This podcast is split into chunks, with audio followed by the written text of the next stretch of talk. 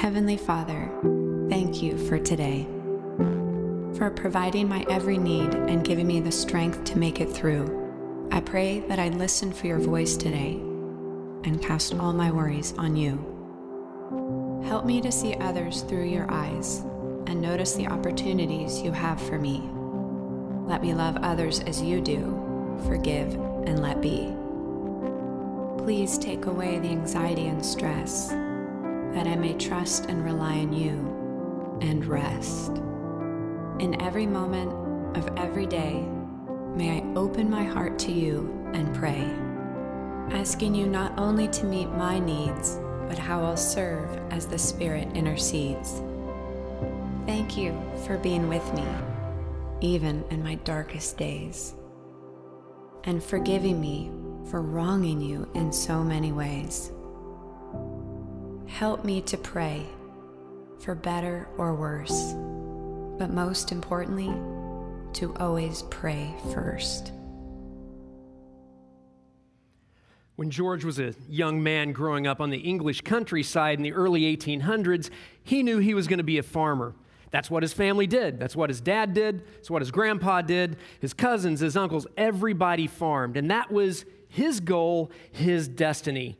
Until one day he had a little bit of an accident with a horse and buggy, and it flipped his world upside down. So he did what most men in his situation did during the Industrial Revolution. He moved from the, from the countryside to London. It was in London where he would procure an apprenticeship with a, a, department store, and it was in that department store where he would meet his wife. Well, through his wife, he would also come to meet Jesus he would receive Jesus as his Savior and his Lord, and he would just be set on fire in his heart for the things that broke God's heart. And what broke his heart, as God placed this seed of anguish in his heart and just nurtured it through times of prayer, well, it was the broken men of London.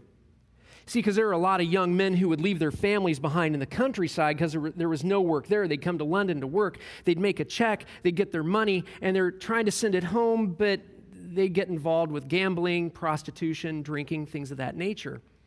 Other men in London were involved in the same things, and what he saw was the family unit breaking down, and it broke his heart. So, through a time of prayer and over time, with this seed of anguish in his heart, he decided to do something about it. He got 11 of his buddies, and they decided to rent out a hall and do a Bible study.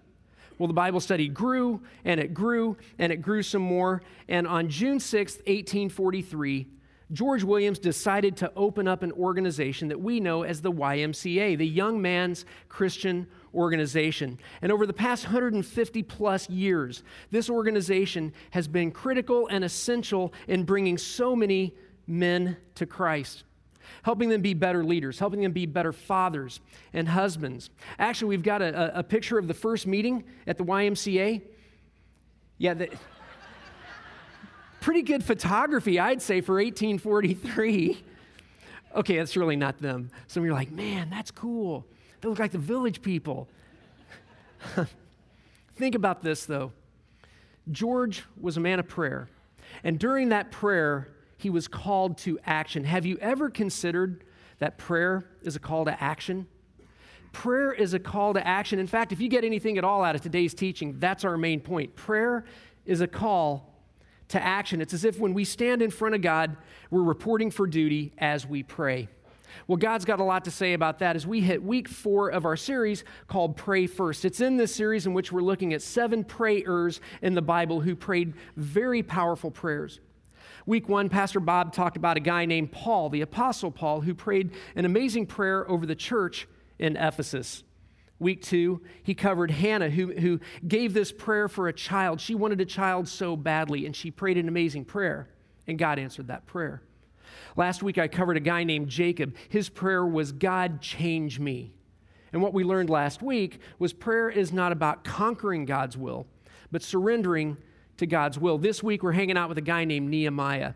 And our main point this week is that prayer is a call to action. So turn in your Bibles to Nehemiah chapter 1. Let me set the scene for what's going on. Some of you may not know where Nehemiah is in the Bible. Just open it up. The Bible right in the middle, you got Psalms. Go left about three books, and you're going to hit Nehemiah somewhere in there. So, Nehemiah chapter 1, um, Nehemiah takes place about 420 to 450 years before the birth of Jesus. Well, about a thousand years before Nehemiah, God showed up and he had told Moses to tell the people, You guys are jacked up. And if you don't fix your, fix your jacked upness, I'm going to kerspankle you and send you into slavery. And it's not going to be fun. Prophet after prophet after prophet would show up and say the same thing. Finally, Jeremiah shows up on the scene. And Jeremiah is all gloom and doom, but he says these words God said, I know the plans I have for you plans to prosper you, plans to bless you, plans to not harm you, but 70 years you're going to go to Babylon. You're going to be slaves. But God's true to his word. He's going to bring you back and he's going to bless you in an amazing way. And God is true to his word. So he sends the people to Babylon, which is current day Iraq, and then he starts bringing them back. They come back in three waves. Wave one is led by a guy named Zerubbabel. Wave two is led by a guy named Ezra. Wave three is going to be led by a guy named Nehemiah. So Nehemiah is the cupbearer to the king of the, the Persian Empire.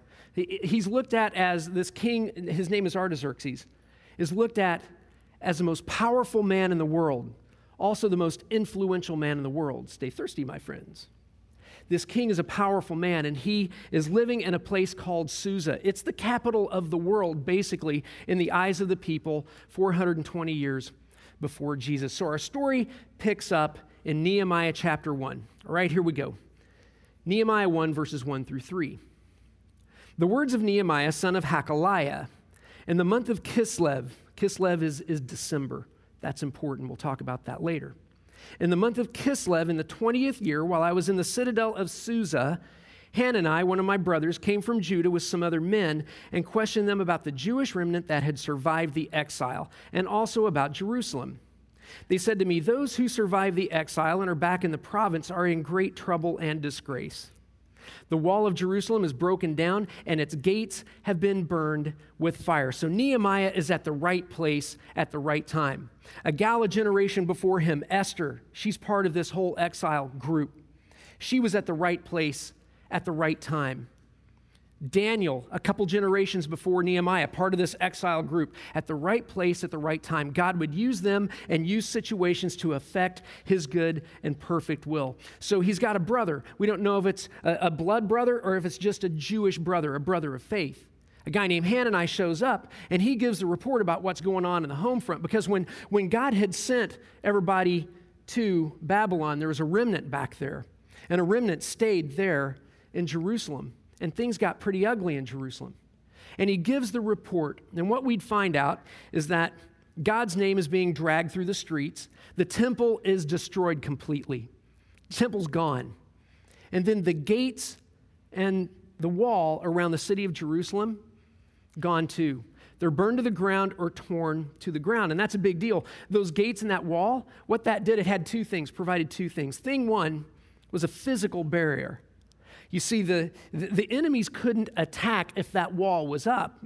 So you had a physical bar- barrier. Also, you had a psychological boost for the people living behind the wall. Because when the wall is around your city, you're going to feel free to go and work. Well, the problem is, people of Jerusalem without a wall, they weren't working, they didn't feel safe. And this rips our man Nehemiah apart. It, has been said that a true Jew never forgets Jerusalem. Jerusalem is always in his or her hearts. It's also been said that great life changing events are like big doors that swing on little hinges. Two little but powerful hinges that this story is going to swing on today are Nehemiah and his prayer. Okay, let's keep on going. Verse 4. When I heard these things that Jerusalem's trashed, I sat down and wept. For days I mourned and fasted and prayed before the God of heaven. For days upon days, he weeps, mourns, fasts, and prays. He weeps, he mourns, he fasts, and he prays. I don't know about you guys, but whenever I get bad news, I go right to worry. I go right to the fix it mode. I love to fix it. Uh, pipes are breaking. Hey, we're going to fix this. And that's a good thing to do when the pipes are breaking and you got life, property, things like that at risk. But most of the time, What God calls on us to do is to pray first. To pray first. It's not only the title of the series, it's what we want to inspire all of us here to do to pray first. Colin Powell once said that, that, that when you have an issue, most of the time you can take a night and sleep on it and pray over it. And it's so true. So Nehemiah does this. He relies on God first rather than himself. We want to worry and work into the problems. No, we, we pray first. So remember our main thought today prayer is a call to action. What we're going to do now is we're going to read his prayer. I want to read his prayer in its entirety. And then after that, we're going to pull apart the prayer to get nuggets from that prayer. Today's teaching is very practical, and my hope is it's going to speak into your prayer life. Okay, here we go. Nehemiah 1, verses 5 through 11, the prayer of Nehemiah. Then I said, Lord, the God of heaven, the great and awesome God who keeps his covenant of love with those who love him and keep his commandments. Let your ear be attentive and your eyes open to hear the prayer your servant is praying before you day and night for your servants, the people of Israel. I confess the sins we Israelites, including myself and my father's family, have committed against you We've acted very wickedly toward you. We have not obeyed the commands, decrees, and laws you gave your servant Moses. Remember the instruction you gave your servant Moses, saying, If you are unfaithful, I will scatter you among the nations. But if you return to me and obey my commands, then even if your exiled people are at the farthest horizon, I'm going to gather them. I'm going to bring them from there and bring them to the place I have chosen as a dwelling for my name. God, they are your servants and your people, whom you redeemed by your great strength and your mighty hand. Let your ear be attentive to the prayer of this your servant and to the prayer of your servants who delight in revering your name. Give your servant success today by granting him favor in the presence of this man. I was cupbearer to the king.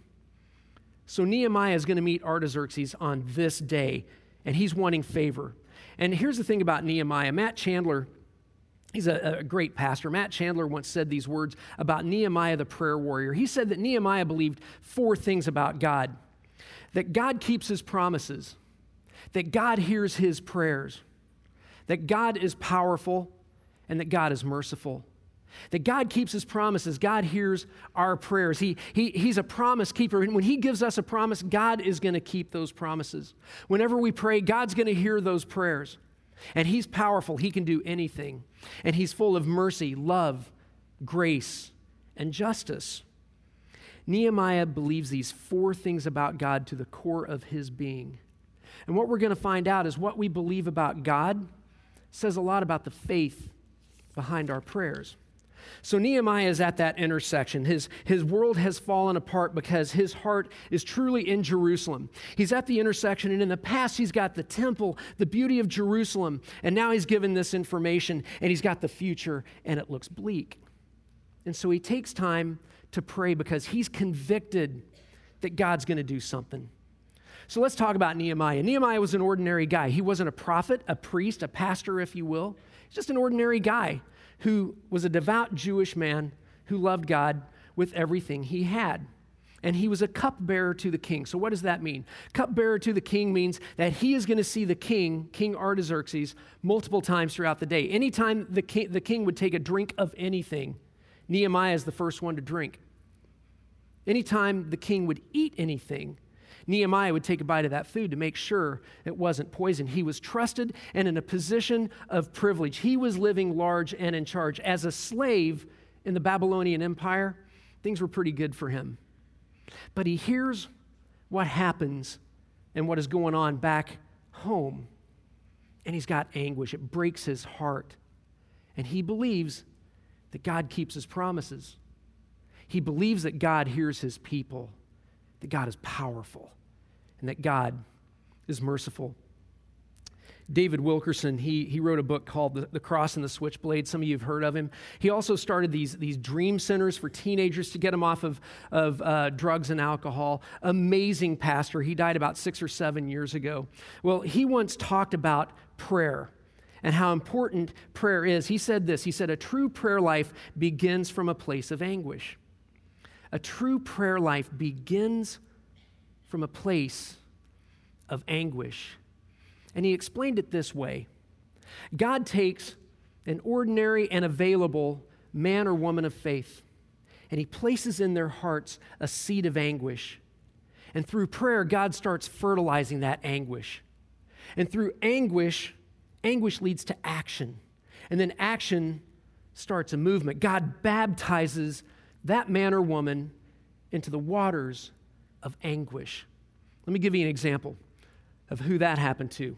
Uh, Civil rights movement, 1960s, Dr. Martin Luther King. I often have to share with my non Christian friends that he's the Reverend Dr. Martin Luther King, that he loved Jesus with everything in his heart, that he was a pastor and a, and a devoted Christ follower. Well, God placed a seed of anguish in his heart and baptized him in the waters of anguish for the civil rights movement, that all men are and women are created equal. Notice that God didn't baptize him in the waters of concern. There's a big difference.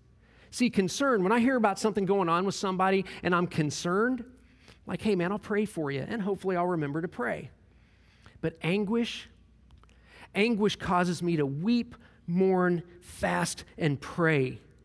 Anguish causes me to go on my knees on the darkest days. Anguish calls me to action.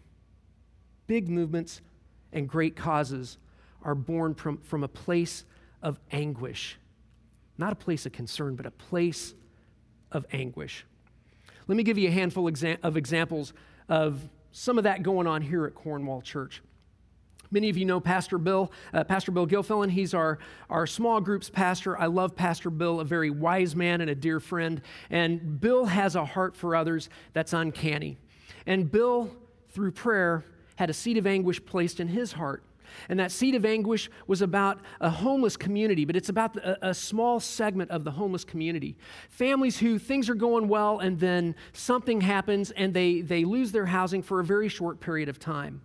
So, Bill has been around this area for a while, so he got together with some community leaders, some other pastors, and what Pastor Bill did was they formed a nonprofit called Family Promise. Now, what Family Promise is now a consortium of 18 different churches that have shower facilities and things of that nature. And so, a family going through the tyranny of the moment can stay for up to four weeks at a time at a given church that's part of this consortium. You see, prayer, prayer led to anguish anguish led to action. And action brought a little bit of God's kingdom to our corner of the earth. It's anguish.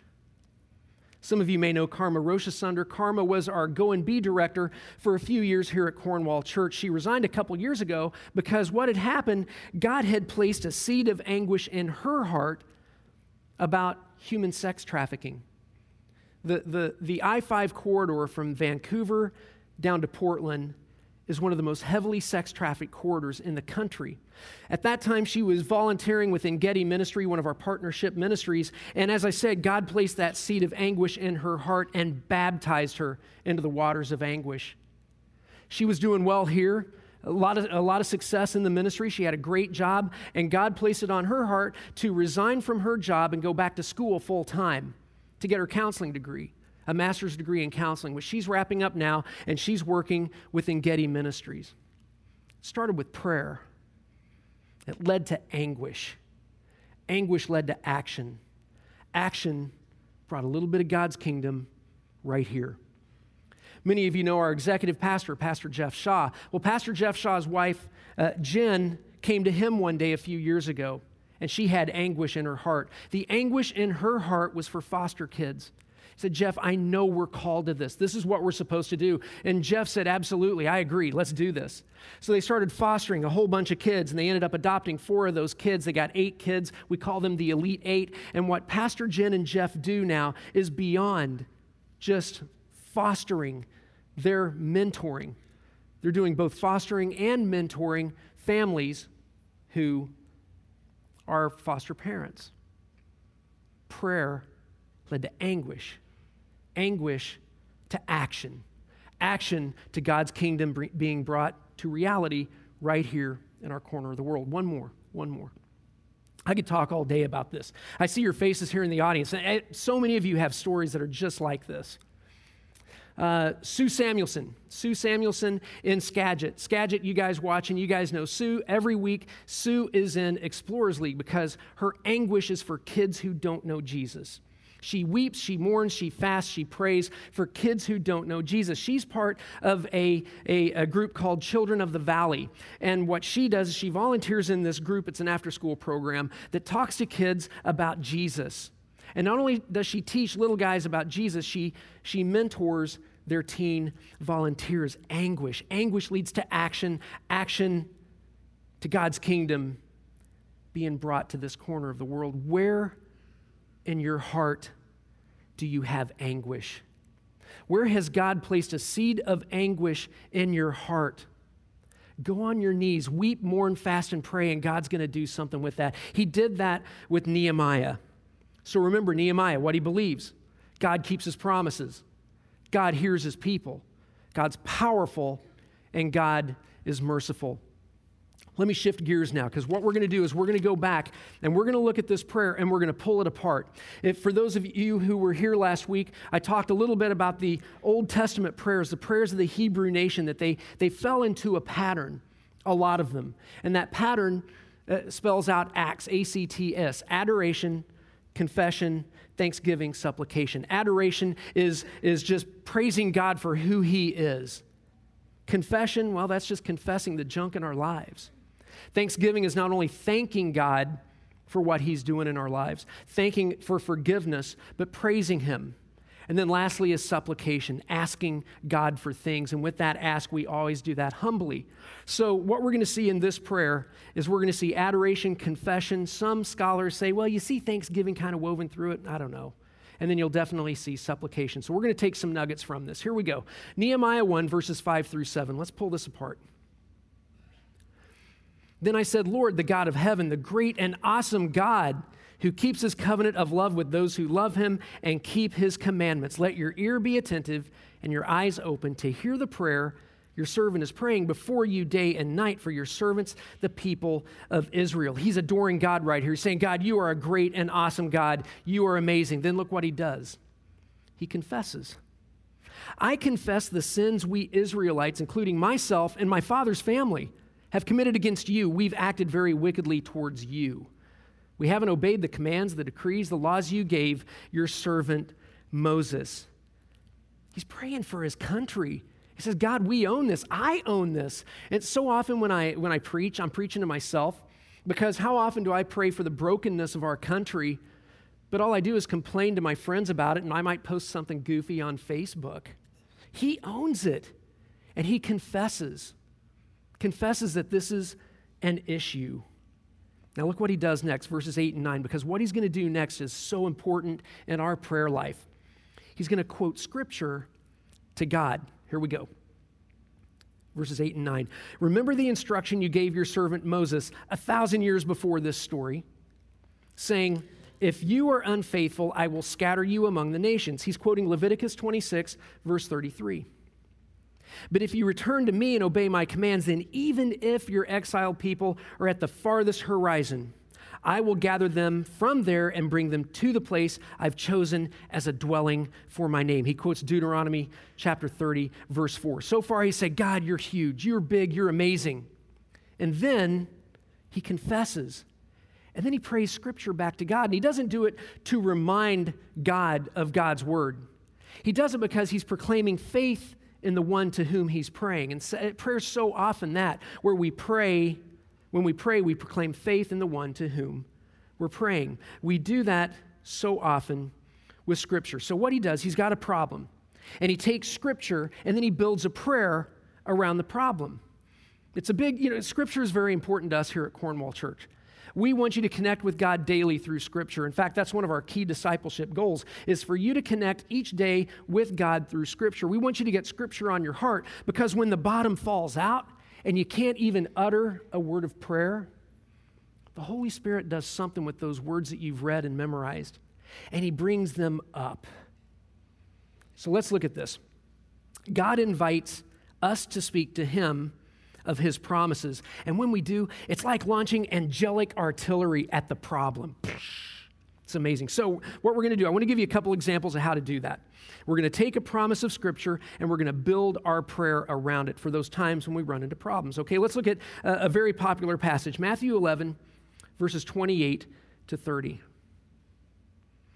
Then Jesus said, Come to me, all of you who are weary and carry heavy burdens, and I will give you rest.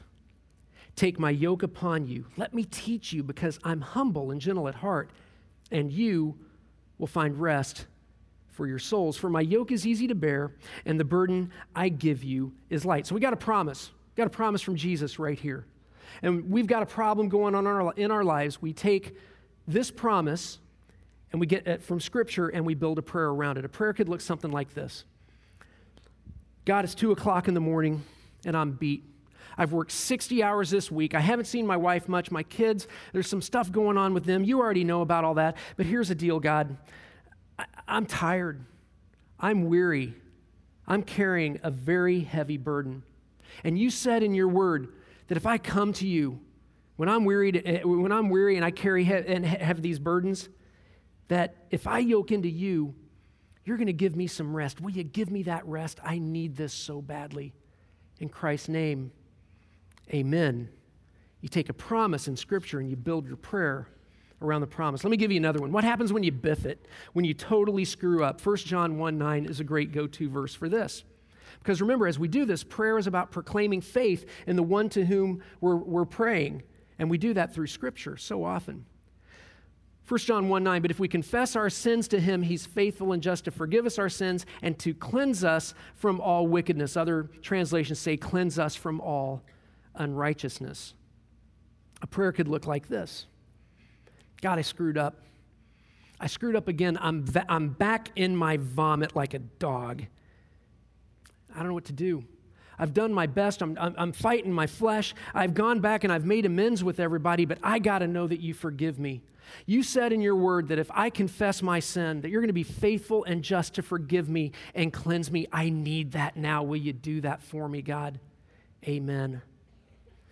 See, you proclaim your faith when you pray Scripture. When you pray Scripture, you're believing that God keeps His promises, that God hears you because you're one of His kids, that God is powerful and can do something in that prayer, and that God is merciful and full of grace and love. That sense of feeling overwhelmed when, when, when you're going through something is lessened when you pray because, folks, you can't overpray when you're overwhelmed. You can't, you cannot overpray when you're overwhelmed. You, you pray first and you, you just keep on giving it back to God, and you're in this period of waiting, and He shows up so many times. Max Lucado once said that the path to peace is paved with prayer. Think about that. The path to peace is paved with, paved with prayer how God shows up and gives us that perfect peace that surpasses all understanding when we pray. Let's keep on going, verses 10 and 11. He continues, They, Israel, are your servants and your people, whom you redeemed by your great strength and your mighty hand. Okay, now he goes to the supplication piece. That, that's the big ask piece. Lord, let your ear be attentive to the prayer of this your servant and to the prayer of your servants who delight in revering your name. Give your servant success today by granting him favor in the presence of this man. Give your servant success today. Basically, he's saying, Lord, make me successful. And a couple of you who have been sleeping are like, whoa, hey, yeah, preach on, Kip. Let's talk about that. Okay, here's what he's not saying Lord, make me drop dead sexy. Lord, I used to have an eight pack, now I got a one pack minus, and I need you to show up because I want to look good. Lord, give me money, make me prosper. That's not what he's saying. When he says, Lord, give me success, it's, it's about praying into the will of God. As we learned last week, prayer is not about conquering God's will, but surrendering ours to his. So he's supplicating in a humble way saying, God, please make me successful. You know what's going on. You know what's on my heart. I see the pain in your heart. God, you know I want to do my best for you and my people. I'm standing in front of this pagan, non believing king who can kill me like this. I need your favor. Give me success. You see, because he's a man of anguish and his prayer is coming from a place of anguish, he's saying, Here am I, send me. If he's coming from a place of concern, it's like he's saying, God, um, hey, stuff's going on in Jerusalem. It sucks to be them. Will you show up there, help someone, and do some things? No, he's full of anguish and he wants success. See, there's a big difference between godly success and worldly success. Worldly success is about position, privilege, and power. Worldly success is about me bigger, everyone else smaller. Godly success is different. In Luke 16, Jesus says that God has great distaste for what the world honors. See, godly success is Jesus first, everybody else second, me third. And we serve and we get success, godly success through that. Chuck Swindoll, many years ago, I think almost a couple decades ago, he wrote this book called A Quest for Character. And in this book, it's kind of like a daily devotional thing. It's a pretty cool book. But he, he talks about a prayer for success. And he actually uses Nehemiah's prayer, the back, backside of Nehemiah's prayer, on this Lord, make me su- successful. And what he writes, he rewrites the prayer to be this way. And this is truly a prayer for success Lord, make me successful. Make me find that place in the center of your will where heavenly prosperity rests in whatever level it may be. May I reach the maximum potential so that I am, in your eyes, in your eyes, God, prosperous. And Lord, grant me favor with those in authority over me. Heavenly prosperity. See, we think heavenly pro- prosperity is about getting rich, being healthy. In God's eyes, heavenly prosperity may mean you adopting a child with special needs. It may mean you go into a combat zone, working in the inner city or, or serving in the outer banks. It may mean just having a stick to itness in your marriage, being on your knees for that kid who is wayward, having that seed of anguish in your heart. Give me successes about God's will, not yours, not mine. So Nehemiah prays this prayer, and it's from a point of anguish. But here's something that we can miss, and I don't have time to, to go into all this. Uh, you can read Nehemiah chapter 2 on your own. But remember at the beginning when his brother Hanani showed up? It was the month of Kislev. Kislev is December. And he says, I wept and mourned, I fasted and prayed for some days. Well, he shows up this day, so he's in December. He shows up on this day and prays, and this day he's going to meet King Artaxerxes. He says this prayer in the month of Nisan, which is April, March, April time frame at Passover. So he, he, he got the news in December and he wept, mourned, fasted, and prayed until March. For four months, our boy Nehemiah was full of anguish and prayed. Spoiler alert. He shows up to Artaxerxes. Artaxerxes says, You go, man, I'm with you. Yeah, go there, fix what's going on in Jerusalem. And he does. In 52 days, he and his team, they build the walls around Jerusalem. That's less than two months. He prayed for four months. He worked for two months. He was on his knees for four months, on his feet for two months. He prayed double the amount that he worked. And he was given favor from God. Folks, prayer is a call to action, but so often that action is simply waiting. Prayer is a call to action, and that action so often is waiting. We see this with Nehemiah. Had he gotten the word from Hanani that day and gone to see the king, because he would see the king that day, he, sees, he would see the king multiple times throughout the day. Maybe, just maybe, God would have said no. Or maybe, just maybe, Artaxerxes' heart wouldn't have been ready. But during the waiting period, God did something. God moved. And during the waiting period in our lives, God is working. God's doing something behind the scenes. He's, he's putting stuff together. He's working on our hearts. He's preparing us for battle. He prayed for four months, he worked for two. Psalm 27, verse 14, one of my life verses. Wait on the Lord, be strong and take heart, and wait on the Lord. The, the way I memorized it was wait on the Lord, be strong and courageous. Yes, wait on the Lord. God's always going to answer prayer. It's going to be yes, it's going to be no, or it's going to be wait. And the waiting is the toughest part. And it's during that time in which God does something. It's during that time that God trains us how to fight, He prepares us for battle. So I pull back at this, pull back to that 30,000 foot level. Now remember, uh, the Bible's a progressive revelation of Jesus. And as I pull back at this, I see Jesus all through this. Go with me on this. In the beginning was the Word, the Word was with God, the Word was God. Okay, that's Jesus. Jesus is the, is the Alpha, the Omega, the beginning and the end. Everything that was created was created by Him, for Him, and through Him. So Jesus creates, and as He creates, it's good. Then He creates man and woman, and it's very good. Man and woman in the Garden of Eden screw up, they're, they're disobedient, and all ugliness enters the world. Jerusalem, proverbial Jerusalem, is smashed, it's burned to the ground. And Jesus has anguish. So much anguish that he comes to earth to set things right. At that one point, he's got this, this broken world, but on the other point, he's got this hope for the future, and he goes to the cross and dies for our sins, the sins of past, present, and future, the sins of mankind, to right what's wrong.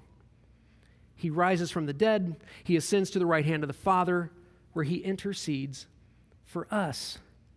And he calls on us now, the new Jerusalem, the church, to have anguish for what breaks his heart. Folks, what if? What if this week, every day when we woke up, we took this challenge? We would just pray to God God, break my heart for what breaks yours. Give me the eyes to see the ugliness of this world and the beauty of this world. Give me that seed of anguish because it's with that seed of anguish that this world is going to change. And I can be like those other guys I mentioned before, and, and, and I, can, I can bring a little bit of your kingdom to reality right here, but I need you to give me that seed of anguish. I swear God would do this. He will, he, he, he, during your waiting time, He is going to move in your heart to do something. And maybe it starts with concern, but then builds into anguish. God will show up. God, break my heart for what breaks yours. If we prayed that as a church, that would start a movement. That would start some change that would truly affect this world. So, this is how we're going to close today here and in Skagit. We've got the teams here and in Skagit. We're going to close with a song that we haven't sang in a while here. It's called Hosanna. It's performed by a, a group named Hillsong. Listen to the, the, the last words of this song Heal my heart and make it clean. Open up my eyes to the things unseen. Show me how to love like you have loved me. Break my heart for what breaks yours, everything I am for your kingdom's cause, as I walk this earth into eternity. Folks, that's a prayer. Prayer is a call to action. All right, Skagit, going to turn you over to Pastor Brian. Thanks for joining us. Boca Raton joining us from Florida. We love you guys. Thanks for being part of our church family. For those of you joining us online, as always, we're so thankful that you're with us. Here in Bellingham, let's go ahead and stand for this closing song.